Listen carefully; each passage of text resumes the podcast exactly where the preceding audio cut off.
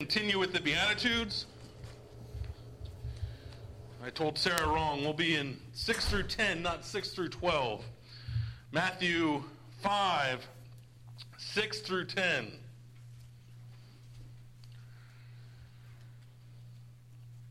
Matthew 5, verses 6 through 10. Blessed are those who hunger and thirst for righteousness, for they shall be satisfied. Blessed are the merciful, for they shall receive mercy. Blessed are the pure in heart, for they shall see God. Blessed are the peacemakers, for, for they shall be called sons of God. Blessed are those who are persecuted for righteousness' sake, for theirs is the kingdom of heaven.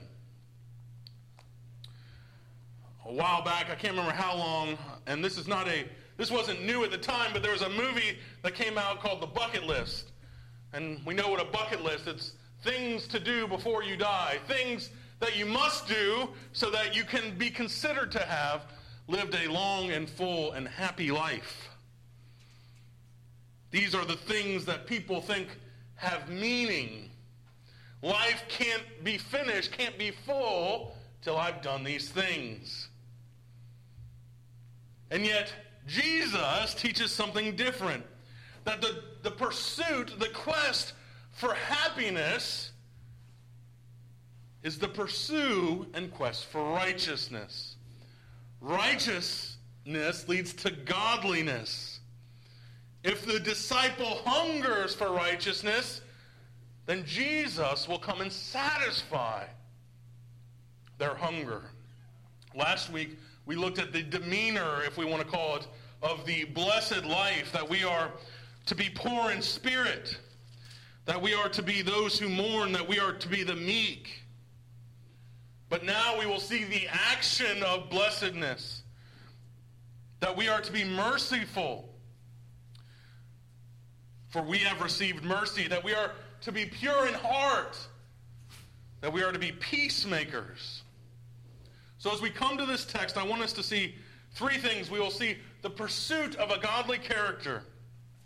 Second, we'll see the pursuit of a righteous life. And then finally, we'll see the pursuit of a blessed, of a happy life. Let's begin by looking at the pursuit of a godly character. What does it mean to have a godly character? What are the things that make us who we are? Some people say, or philosophers say, that you are who you are at birth. That how you're born to be, that is how you will be. That your personality will not change through life. However, this is not true. We know that character is something that is more malleable, that is more shapeable. We know that, that we will see that people gain and they lose morals. Liars and thieves can become honest good politicians, policemen, and others can become dishonest. Aristotle said this We become just by doing just acts, temperate by doing temperate acts, brave by doing brave acts. An action repeated over and over and over again becomes a habit. Once ingrained in us, a habit becomes either a virtue or a vice. Many are drawn to this concept. This is a, a good concept to many. They adopt the practice that suggests they are dignified, that they are an honorable person. They believe that they are what they do, at least in public. Private thoughts, private traits matter very little Public perception is the only thing that matters. Character, then, is not something that is in us, it is a role that we play. But this is not what Jesus talks about here. John Piper says that humility, true humility, which is a biblical virtue, can only, can only survive in the presence of God. Scripture looks to the heart, to the inner man, to the inner life. And it looks for more than just a public presentation of character. This is not something that Jesus sought in his own ministry. As we will see, he was not just about how he presented himself, but about his inward, how he acted from within. As we come to the Beatitudes, all of the Beatitudes, we find the very presence of God. And at first, it is somewhat not seen as we begin in verse 3 with the poor in spirit. It says, For those is the kingdom of heaven. Blessed are those who mourn, for they shall be comforted. Blessed are those the meek, for they shall see or inherit the earth. We go on and see the mercy will receive mercy. And it isn't until verse 8 that God is mentioned. Blessed are the pure in heart, for they shall see God. But what we see is throughout these things, God's hands are in the blessings. He is the one who gives the kingdom of heaven. He is the one who comforts. He is the one who shows mercy. God is the agent in all these promises. This is what God says He gives to those who have a real, true, inward character, one that is like their Savior. Of those who seek and pursue righteousness. We looked at this verse last week, verse 6. Blessed are those who hunger and thirst for righteousness, but I think it is important that we look at it again. It is the pivotal blessing here as we see what the godly life looks like, what the demeanor of a godly life looks like. And then soon we'll look at the last or the next three, which are the actions of that godly life. But it all hinges on this, this chapter 6 or verse 6. Blessed are those who hunger and thirst for righteousness. And this is our second point the pursuit of righteousness. It is important to hunger, to thirst for righteousness. This is a, a longing, as we talked about, for God. If we seek the kingdom, if we seek to be citizens in the kingdom, then we must seek the king. David in Psalm 42, verse 2 says, My soul's thirst for God, for the living God. When shall I come and appear before God? We are to thirst for God like this, to long to come, to appear before Him. This is a personal longing. This is a longing that is deep inside of us. But it's also more than personal.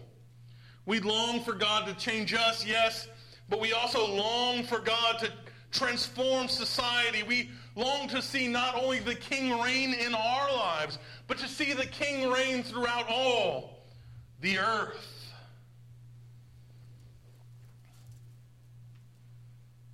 And yet, in spite of all this, we know we cannot live perfectly righteous. We know that the goal, the goal for perfect righteousness is outside of our grasp. But this should not lead us at any time to despair. It should make us long all the more for the day when we get to be in the presence of God, when Jesus will come again, when we will hunger, when we will thirst no more, for we will be perfectly righteous. We are to long for when God comes and his righteousness will cover the earth. We are to pursue righteousness, personal righteousness, public righteousness, even knowing that it will not come in its fullness. But we are to pursue it longing for the day when it will come. But far too often, much, excuse me, far too often mature Christians settle into a dull routine. And this is something I think we are all guilty of. I know that we're all guilty of. We come and we are just not passionate. We have no passion for becoming more righteous. Or on the other hand, we have misdirected passion. We're passionate, about gaining possession, about gaining prestige, about gaining power and authority. But Jesus calls us, he, he calls us to hunger, to thirst for proper, for right passions, for righteousness. As we look at the next three Beatitudes, we'll see what this looks like in our life. The life that pursues righteousness. And each one corresponds to one of our first three. If you are poor in spirit, you will be merciful. If you are a mourner who mourns over your sin, you will become pure in heart. If you are meek, if you put others above yourself, then you will be a peacemaker. The first three Beatitudes are Beatitudes of need, we could say. They show us our neediness. But the next three, after the, the pivotal fourth one, are Beatitudes of action righteousness being at its center. And we see a beautiful picture here that of at the center of what all we do, at the center of knowing our neediness and knowing what we should do to pursue a godly life is righteousness. We can never labor this point too much. If I came up here every Sunday and talked about the need for righteousness, that we must pursue righteousness at all times. You may grow weary and tired of it, but it is something that we need to focus on. The pursuit of righteousness is something we should be doing at all times. Just as it, is, at the center of these Beatitudes, it should be at the center of our life. At all times, we should be seeking righteousness. And as we seek righteousness, we will become more like our Savior. And now let's look at these. This is our third point where we'll spend most of our time today. The pursuit of a blessed life. First, he says here, Blessed are the merciful, for they shall receive mercy. Again, the first flows from the first here. We recognize our spiritual weakness when we know that we're poor in spirit, when we know that we're needy, when we know that there's nothing that we can do for ourselves, and that Jesus Christ, the King of the universe, came and died for us, that while we were yet sinners, he died for us. He showed us the greatest mercy, the mercy that we could not ever rightly deserve. When we understand this, when we understand our neediness and the mercy that has been given to us, what is the correct response? It's to show mercy to others. If you know the depravity, the sinfulness of your own heart, if you know that Jesus has come and forgiven it, all that sin, then how can you not be merciful to others? To have received mercy, to have a proper understanding of your sin. Out of this flows the giving of mercy. As a result, we become tender. We become empathetic. We become patient. We become compassionate of the fallings of other, knowing our own fallings, our own failings, excuse me. And so we don't tear down, we don't criticize, but we ask, how can we help? The poor in spirit are the merciful. Mercy is a gift to mankind. God comes and he gives mercy to us. But it's also a demand from God. He requires mercy. He desires mercy from us. Jesus, as we go through the book of Matthew, stresses it as one of the more weightier parts of the Christian life we think of, and we'll get to it, so I don't want to talk about it too much, but the, the servant who was forgiven little, and then he goes to his fellow servant, or forgiven much, and he goes to his fellow servant and demands money. He was shown great mercy, but he showed no mercy himself. Jesus gives us mercy, and yet he demands us to show mercy as well. We don't have to look far to see examples of Jesus showing mercy. He has healed the crowds. He will feed 5,000. He will restore sight to the blind. He takes a widow's only son who has died and brings him back to life. Jesus showed great mercy. And so we too are to show mercy.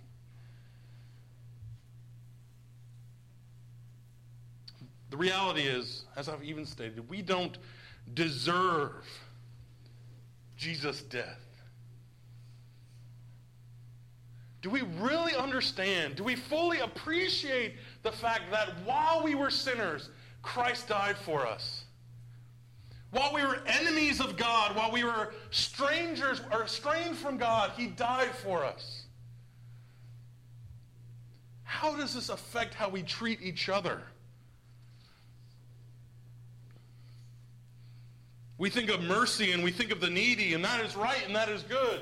We are to go to the needy and to uh, give them money if they need money. We are to help them with their bills if they need help with bills.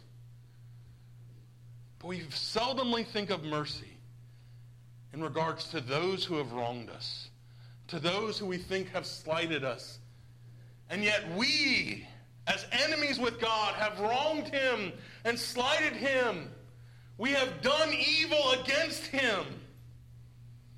And how does he show us mercy? He lays down his life.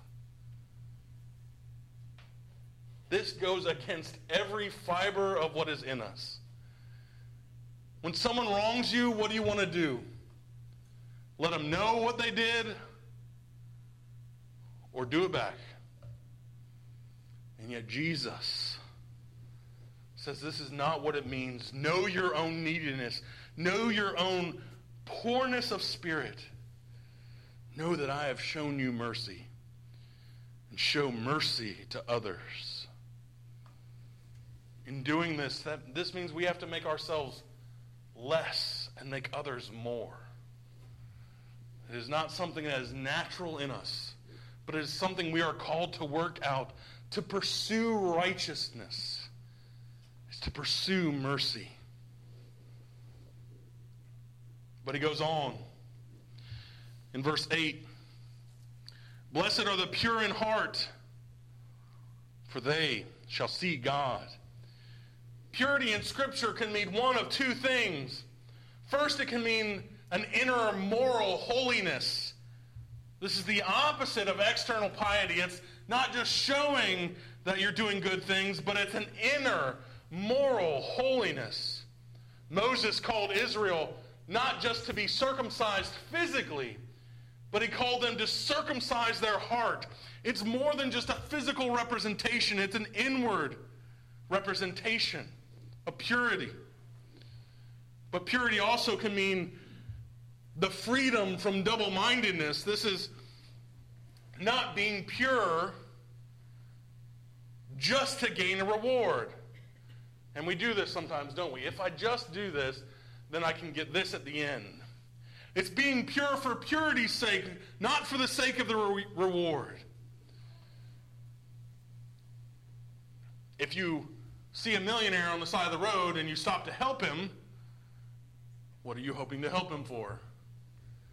The reward you can get from it, perhaps.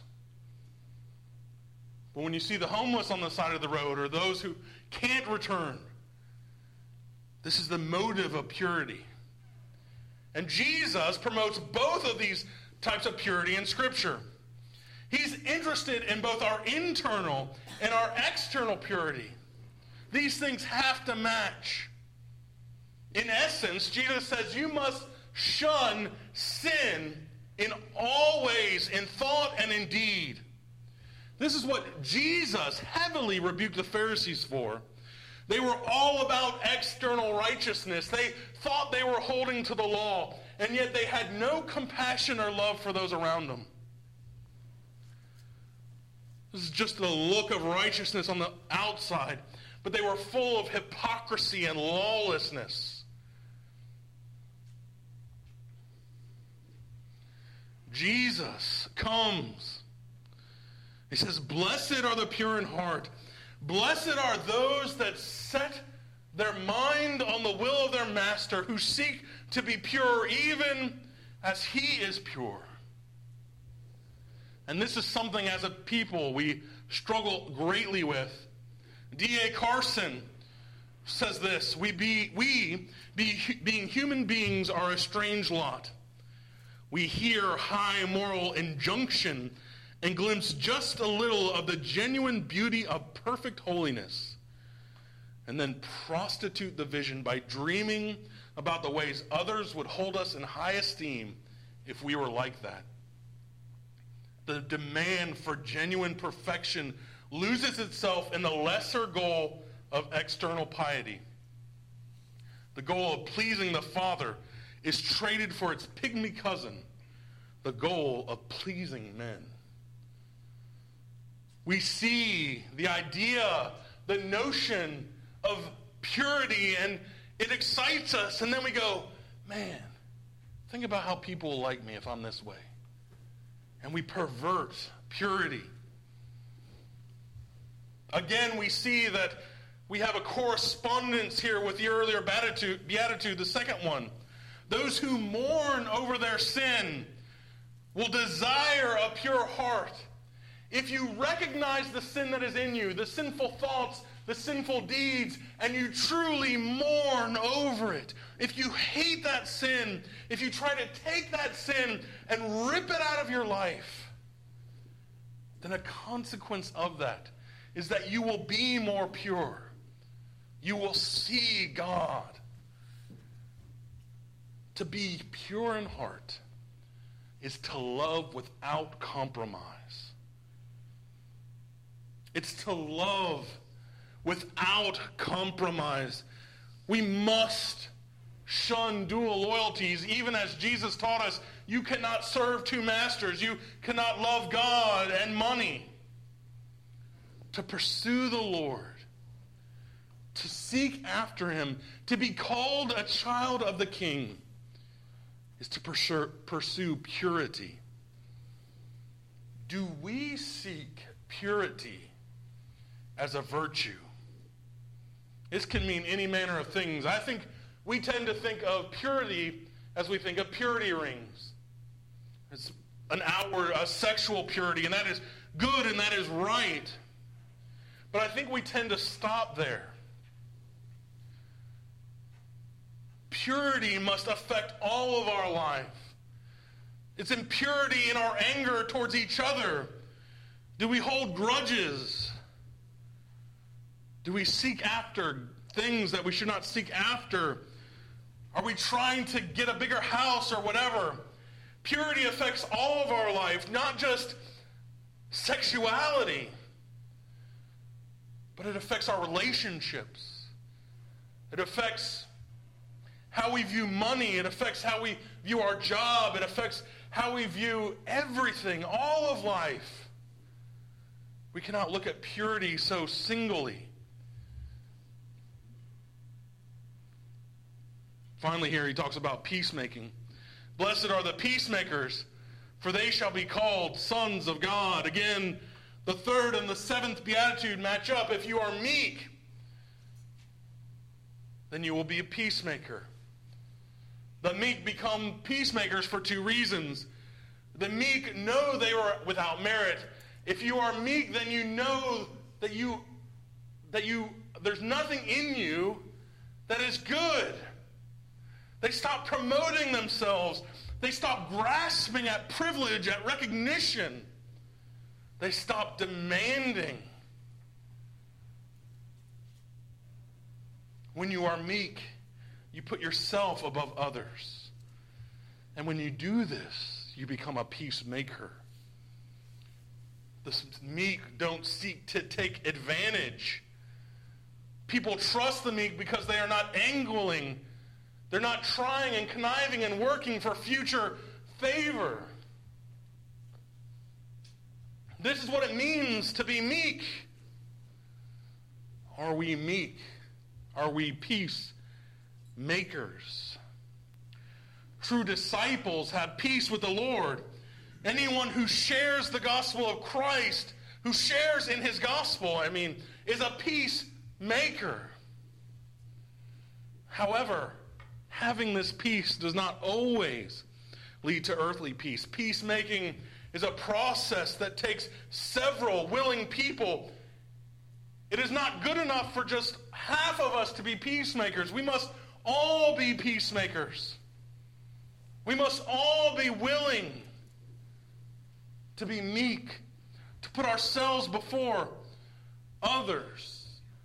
Now, peacemaking is not just the absence of conflict. We know that Jesus certainly made peace at times through conflict. Constructive conflict can achieve goals.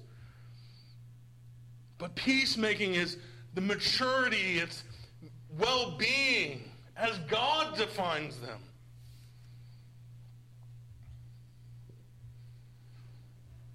But peacemaking also has an inward, internal aspect. If you are discontent, then that affects peace. If you're discontent, then you're always looking for the next thing to complain about, to gripe about. If you're envious, then that disturbs peace because you're looking for the next way that someone else has something you don't have. Jesus comes and says, You are to master sin. You are to be meek. You are to understand that there is nothing in you that should boast yourself up with. That only in Jesus can we boast. We have to master sin or there will be no peace. Do we seek peace? Or are we looking for things to, the next problem, the next thing? Do we seek the well being of others over our own well beings? And that is a very difficult question because what is our first and primary response at most times? It's to seek our own well being over the own well being of others. And yet, this is not what Jesus did for us. The survival of the fittest is not a biblical concept. Jesus did not seek his own well being. What if he did seek his own well being over us? As he sat in the garden, he would have said, You know what? I'm not going to do this. Yeah, I know you want me to die. You want me to go to the cross, but I'm going to take care of me and mine. What if Jesus did that? And of course, it's a hypothetical question. He would not have. He never would have. But if we are to be like Jesus, then we are to be this way. This is what he does for us. We are to seek peace. He is the great peacemaker. He has bought for us peace between us and God. He has reconciled God's wrath on us God's wrath that was completely just and completely right. And he has satisfied that wrath through his life and death and resurrection. And he calls us to do the same in his church with others. To come, to be peacemakers, knowing the sinfulness of our own heart, knowing the sin that we bring. The Beatitudes, all that we've looked at, are not just a list of isolated virtues. They are a daunting and challenging character assessment. Brothers and sisters, are you poor in spirit? Do you understand your neediness? Are you those who mourn? Do you know your sin and mourn over it? Are you meek? Do you know that there's nothing in you that deserves to be held up, that only in Jesus can you boast? Do you hunger? Do you thirst for righteousness? Are you merciful? Are you pure in heart? Are you a peacemaker? If we all were honest with ourselves, we would say that we fail miserably in all of these. This is not just a, a happy list of things to aspire to, but a brutal character assessment. They reveal our inability to attain the qualities of Jesus. We can't do it. At the end of it all, we can't do it. But Jesus can. Jesus did. He came. The Son of God. And he was all of these.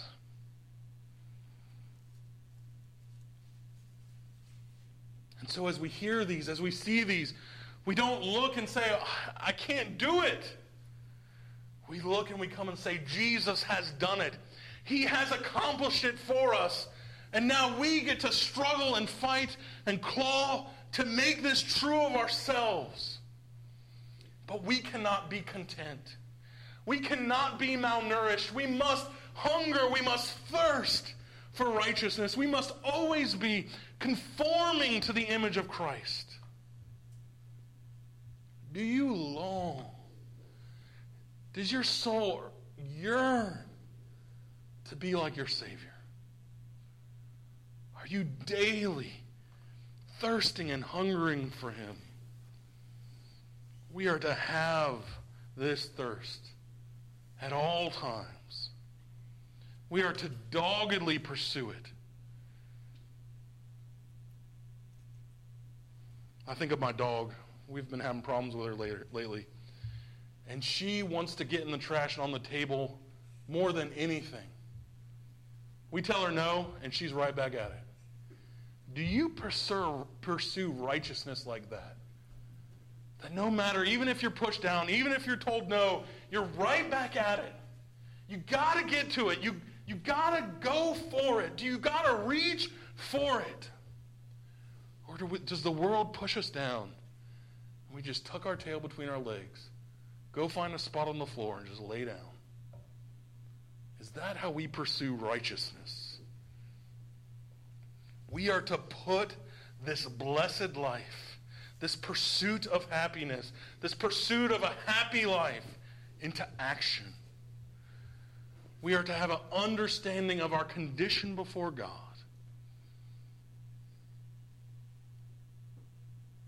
But we are to understand that we have a Savior. That He has bought us at a price. That we are called to live after a certain fashion.